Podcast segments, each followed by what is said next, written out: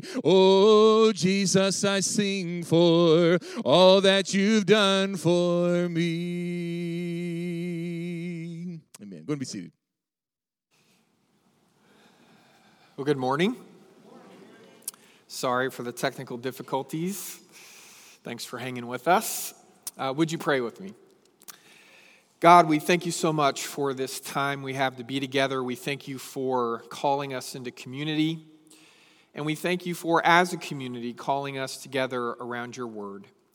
We pray that you would, through the power of your Holy Spirit, speak to each one of us this morning. We pray that you would help each one of us have the courage to hear what it is that you say to us. It's in your Son's name we pray. Amen. So, born blind, he's never seen a sunset. He's never seen how the purple fades into pink, that melts into orange, that sinks into that deep, dark red. He's never seen his parents. He's never seen the look of love that is in his father's eyes. He, he's never seen the look of tenderness that comes across his mother's face every time she turns towards him. He's never seen anything. He's trapped in the dark.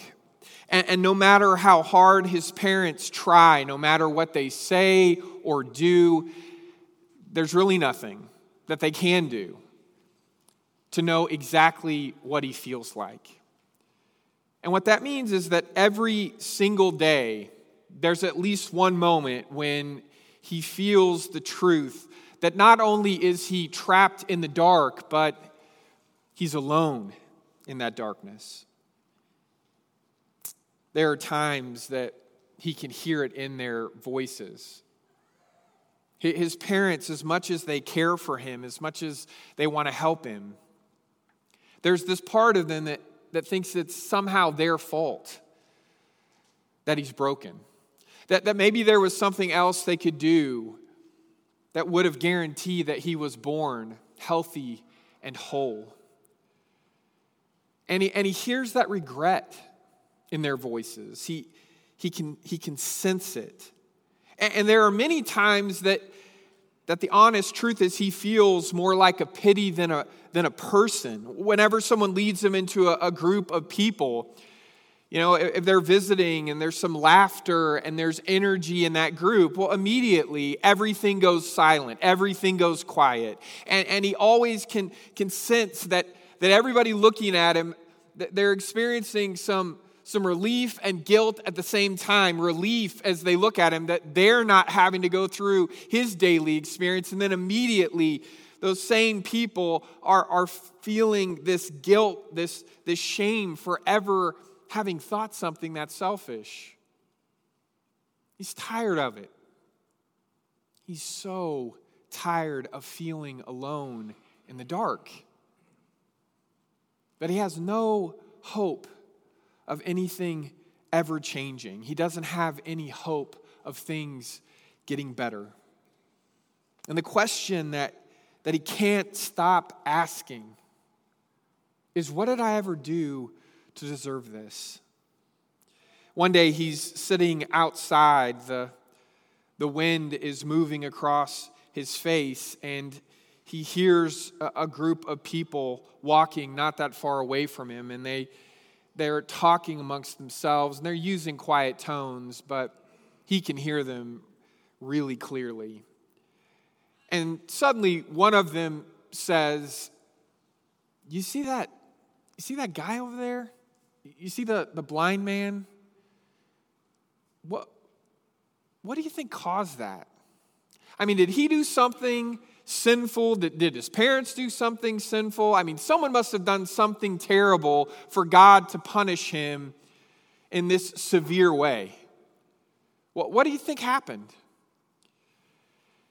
And you have to believe that in that moment, this blind man must have, must have just experienced this sad frustration that he's been through time and again, because in his world, whenever people came across someone who was was damaged or broken, or at least that's how they saw someone like him, they immediately started to try to figure it out. They, they wanted to know because they had this conviction that anybody who was going through something that was difficult, well, it, it somehow had to be because they deserved it.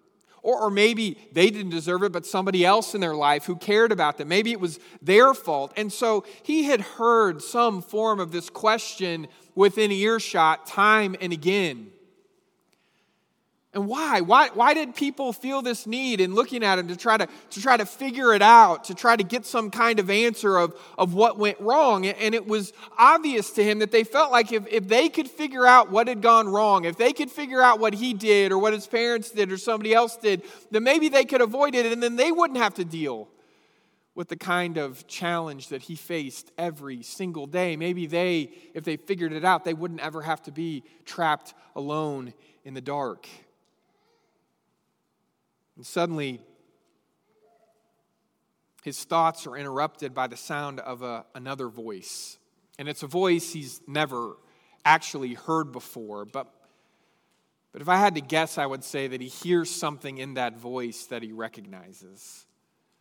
That there's some part of him that thinks he's heard that voice before.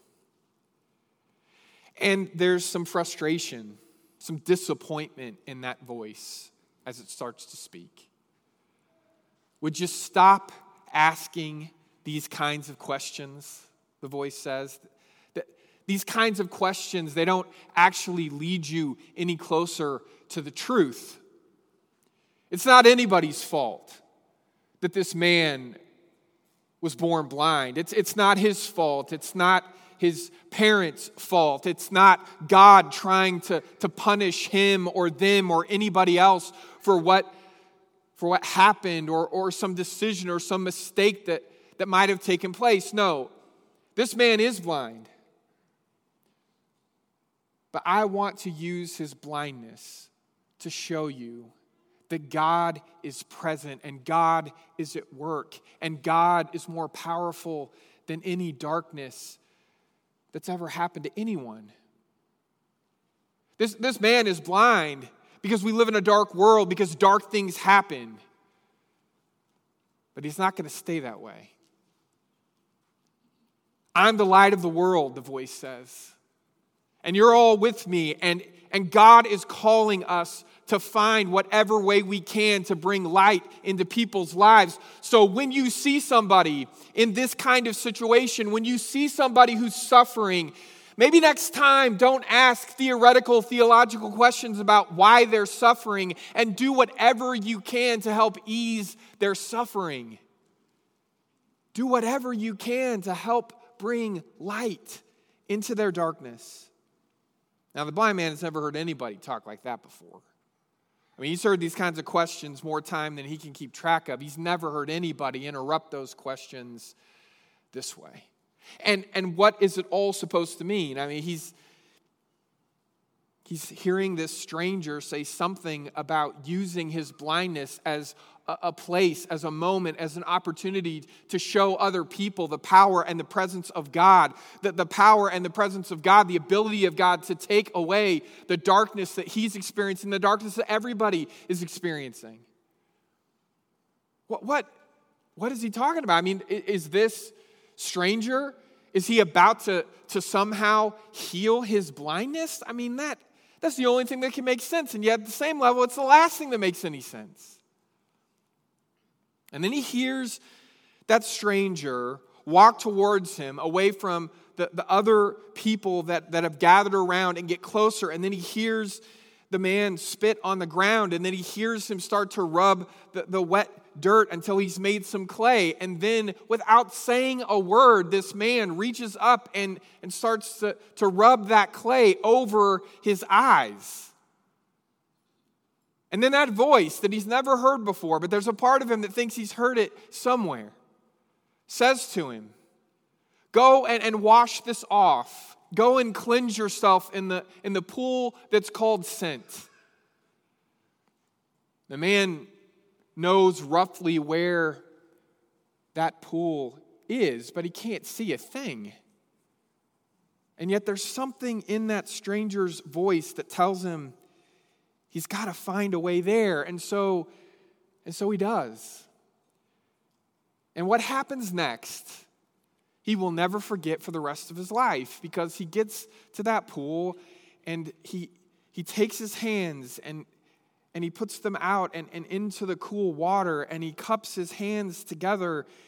And then you, you have to believe he says a, pri- a, a quiet prayer in his heart, right? Just please, please help this, this hope in his heart that that he's too afraid to really believe could actually come, come true. Please. And he, and he lifts his hands up out of the water, and he starts to, to rub his, his eyelids. And as he does, they gradually start to open, and he almost falls over from just the sheer brilliance of the brightness that's all around him. I mean, it, it's so bright, it has to hurt. And, and he keeps cleansing his eyes. He keeps washing his face until he's wiped away every speck of dirt. And for the first time in his entire life, he can see. He can see. It doesn't make any sense, but it's true. And so he starts to walk towards his home. He, he starts To, to walk back towards the people in his life who've, who've been there for him, the people who would have given anything to heal him, to, to help call him out of the darkness into the light. All these people who, regardless of how much they've loved him, they didn't know how to help heal his brokenness. And yet here he is, his vision perfect and whole. He's looking around. You have to think he's just, he can't, he can't stop looking around. This miracle of being able to see all the faces where he's only heard voices before, and, and he can see houses and, and trees and the sky in his own hands. He's unbroken, and he's not alone in the dark anymore. He can see. For the first time in his life, he can see. And, and all the people around him, they don't know what to do with it. They, they don't know what to make of it. And you have to think that his thought, the key question that he'd been asking his entire life, which is, what did I ever do to deserve this? He's asking it in a brand new way. Because what did he ever do to deserve this miracle? And the people who are looking at him, they don't, they don't know what They don't know how to respond to it. I mean, this is, they know who he is. He's the blind guy, right? He's the one they always feel sorry for. He's the one they always have pity on. He's the one they always worry about. He, he's the one they always whisper about. And now here he is, and he looks like that guy.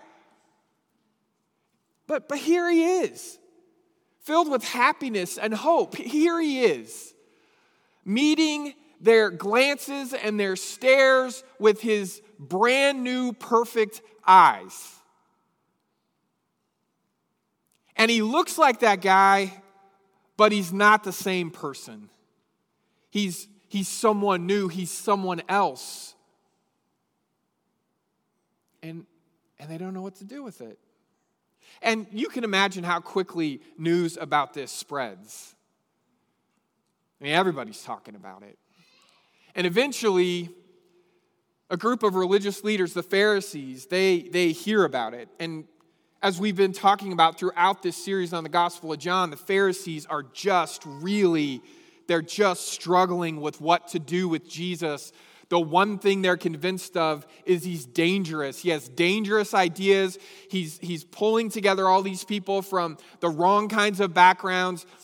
The, the people they have been trying to lead for, for years as religious leaders are now listening to Jesus, so they're, they're losing their, their flock, and they're, they're, they don't know what to do. They've just got to stop him. And they've all already tried a bunch of different things, but here's another new opportunity.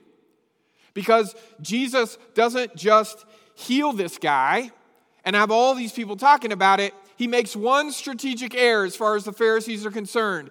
He ends up performing this miracle, restoring this man's vision, restoring this man's life. He does it on the Sabbath, which technically means that the way he healed him with, you know, spitting in the dirt and making some clay and then applying that to the man's face, they could technically say that was work on the Sabbath, the day you weren't supposed to be doing any kind of work for any reason. So they've got him where they want him. And, and they're going to drag him into a trial. You know, they've tried this before. They're going to try it again. And this time, what they're hoping is they're either going to be able to accuse him of the crime of careless compassion that's against the law, or on the other hand, they figure they, they might reveal him to be some kind of messianic con man who's pulled one over on everybody else, because it seems like this is some kind of elaborate hoax, that this is some kind of a public stunt that Jesus has pulled to maybe attract even more followers, right? Maybe it's not the man who was born blind. Maybe it's a guy who looks just like him, and somehow Jesus found someone who looked like him and, and brought him into town, and, and he's tricked everybody. Maybe that's what's going on. And this is how desperate they're getting. You know, when you grow up in a really small town, you know who people are. Everybody knows who he is, or at least they, they know who he was. He was the man who was born blind until he meets Jesus, and then everything changes. The Pharisees are having none of that. They, they want to they want to have this trial anyway. So they they haul him in to question him. Are you the man? Or are you just pretending to be the man? Or were you pretending to be blind all those years just to trick us now? They get frustrated with that. And then they think, well, you know, his parents at least would maybe tell us the truth, even if he's not telling us the truth. So they haul his parents in, the people who have loved him and cared for him and, and would have done anything for him to get to experience this, this healing. And they, they ask them a bunch of questions. And in this intense back and forth, they get to the place where they, okay, fine. He really did heal this guy. This is the man who was born blind. But now, if, if it's not a hoax, if it's not a trick, we need to figure out how we're going to catch Jesus in the technicality somehow. So let's get him back in here and figure out if, if he'll slip up, this, this man who had been born blind. That's where we're going to pick up the story together this morning. So if you've got a Bible, turn to John chapter nine. We'll start reading together in verse twenty-four. A second time, they summoned the man who had been blind. "Give glory to God and tell the truth," they said. "We know this man, Jesus. We know this man is a sinner." He replied, "Whether he's a sinner or not, I don't know. One thing I do know, I was blind, but now I see." Then they asked him, I love how they just keep going, like that's normal. What, what did he do to you? How did he open your eyes? Now, see, what they're really asking is, did he work on the Sabbath? Which is a weird question to be focused on. Like the the technicalities of the miracle itself. How did he do it? And he answered, "I've already told you, and you didn't listen. Why do you want to hear it again?" My favorite question in almost the Bible. Do you want to become his disciples too? Is that why you're listening so carefully? Like, because if you need me to tell the story, I'll tell it again. And then they hurled insults at him, because they actually don't want to become his disciples too, right? "You are this fellow's disciple. We're disciples of Moses. We know that God spoke to Moses, but as for this fellow, we don't even know where he comes from." I'm pretty sure they do, but they can't admit it. The man answered, "Now that, that's remarkable. You don't know where he comes from, yet he opened my eyes. And we know that God doesn't listen to sinners. He listens to the godly person who does his will. Nobody's ever heard of opening the eyes of a man born blind. If this man were not from God, he could do nothing." And he doesn't say it, but he should end that sentence with, "and you know it." Right? You know it. This man is not an expert in anything other than his own experience. I mean, what, what he claims to know theologically is simply what Jesus has caused to happen in his life. And if you want to summarize his entire testimony, it's It's, look, all I know is I was blind, but now I see, which does seem to me to be the most salient point, right? I know who I was. I know what had happened to me. I know what I struggled with. I know that for years I was alone in the dark, and now I'm standing here with perfect vision in front of a group of people who can't see anything that's true.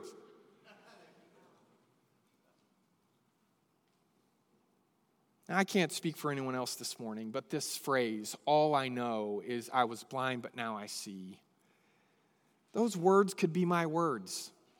That, that simple testimony could be my testimony, right? This man's story of transformation reminds me of my own life story and all the, the times and the ways that God has used Christ in my life to help me see, to, to transform various parts of who I am.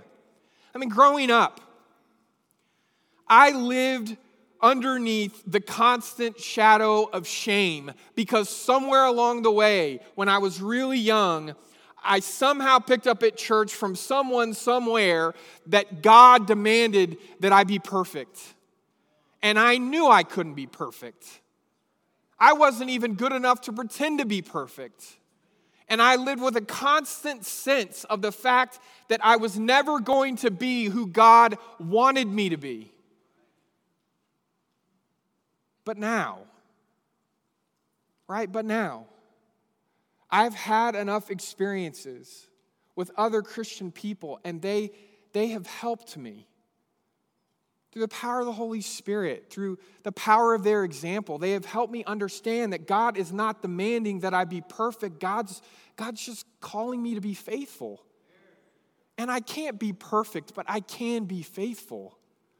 And I can see that now. And, and I have Jesus to thank for that. When, when I first got into full-time ministry, there was a part of me that more than anything else just simply wanted to impress people with what I was able to do. I wanted to impress people, honestly, more than I really wanted to connect with them. But now, as an old man at forty-two... God has helped me understand in a hundred different ways that ministry is not about me impressing you with me. It's about me impressing you with Christ and the difference that only He can make in our lives. When, when Lauren and I first got married, you know, before we had kids, I, I did everything I could possibly do at church. I, I said no almost never. I mean, I, I just kept taking on more and more things and trying to accomplish more and more things because I felt like people were expecting it of me. And I got to the place where I wasn't home nearly enough. And when I was at home, I wasn't really there. I was too distracted and worried about all the things that I knew I wasn't actually able to get done while I was home. But now... Now that it's not just me and Lauren, and now that we have a family, and now that I realize I wasn't being fair to Lauren back then, I, I realize that when I'm at home, I need to actually be there. And so I try my hardest. I'm not perfect at it, right? But I try my hardest to get off that endless treadmill of to-do lists that I have all the time going on in my heart. And I try to actually be with my family when I'm at home. I try to be there for them. Because I understand who God is calling me to be there and not just here. Right? I couldn't see that before, but I can see it now, and I have Jesus to thank for that. And before covid nineteen, I would have obsessed about the stupid computer going down for the next five days. Right? It would have ruined my week. Which would have ruined my week at home, which would have ruined my week at work, which would have ruined everybody else's weeks at home and at work. Right? I, I was constantly fixated on every single thing that wasn't just right and, and how we were going to improve things and how we were going to make things better. And I just, just focused on all the negatives. And, and I got to tell you, and I think I've told you this before, that's a struggle I've had my entire life. You show me a picture, I see what's wrong with it, and I try to fix it. And there's never any shortage of new things to find that you decide could be just a little bit better. But now? I mean, if that's the worst thing that happens today, you need to get a life, right? I mean, I need to get a life if that's what I'm going to focus on. I, I have come to realize so much in, in, in a way that I couldn't see before, that church isn't about us finding the, the flashiest and the newest ministry programs that, that we can run, or, or figuring out how to make sure that every single person in this church gets the exact religious experience they want, or or getting to the place where every single thing we do always goes smoothly without a hitch. Church is about Jesus and the relationships that he makes possible in this place, in this community. Church is about Christ and the way he connects us in this, this soul deep way that cannot be denied. That's what church is about. And I can see it now when I couldn't, I couldn't see it before. And I have Jesus to thank for that. Now, you'll notice, hopefully either on your seat or a seat close to you, that there's this little simple card that's there. I'm, I don't know that you could make a more simple card, right? And, and even call it a handout. And, and for those of you who are watching us at home, we're going to be sending an email out after worship is over. And you can download this card and you can print it, or you can take a pen out and just write on a piece of paper, I once was, but now I. Okay, we want everyone to, to be a part of this. Now, I know it's kind of silly to make a card that's this simple, but I want to make sure that we take away any steps, any reasons that might get in the way of us doing what I'm about to ask you to do. And and that is the first thing I, I want you to, to do in this coming week is actually fill this out, right? Finish these statements. I once was, but now I. Now, now the guy says, I once was blind, but now I see. And there's probably a bunch of different ways that you and I could say the same thing, but we'd have to use slightly different words, right? Like, I once was judgmental, but now I try to be patient with people. I try to un- understand people who are different from me. Or I I once was moving through this world alone, trying to kind of take care of myself and not relying on anybody, but now I understand that I need a group of people that I can belong to, a group of people I can depend on. Or you might say, I, I once was letting my addiction to you fill in the blank.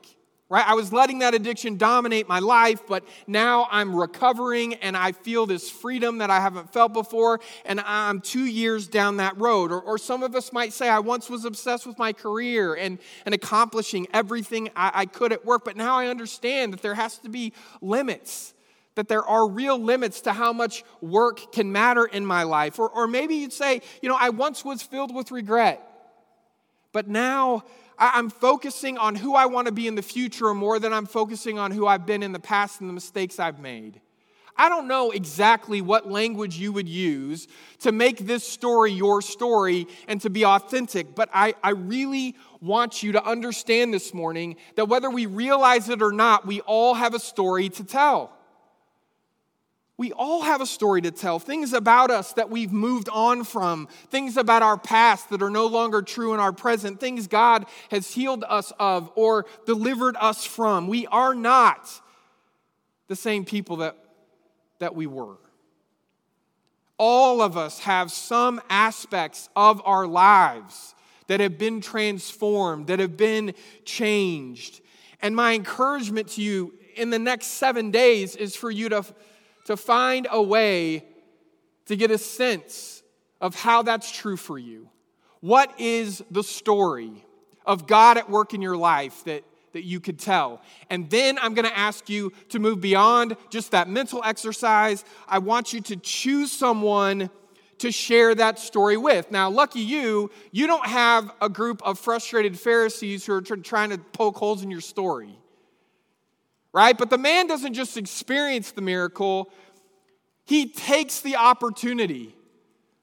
He doesn't just give them the basic answer to what they're asking. He wants them to understand the, the, the miracle of healing and transformation that's really taking place in his life.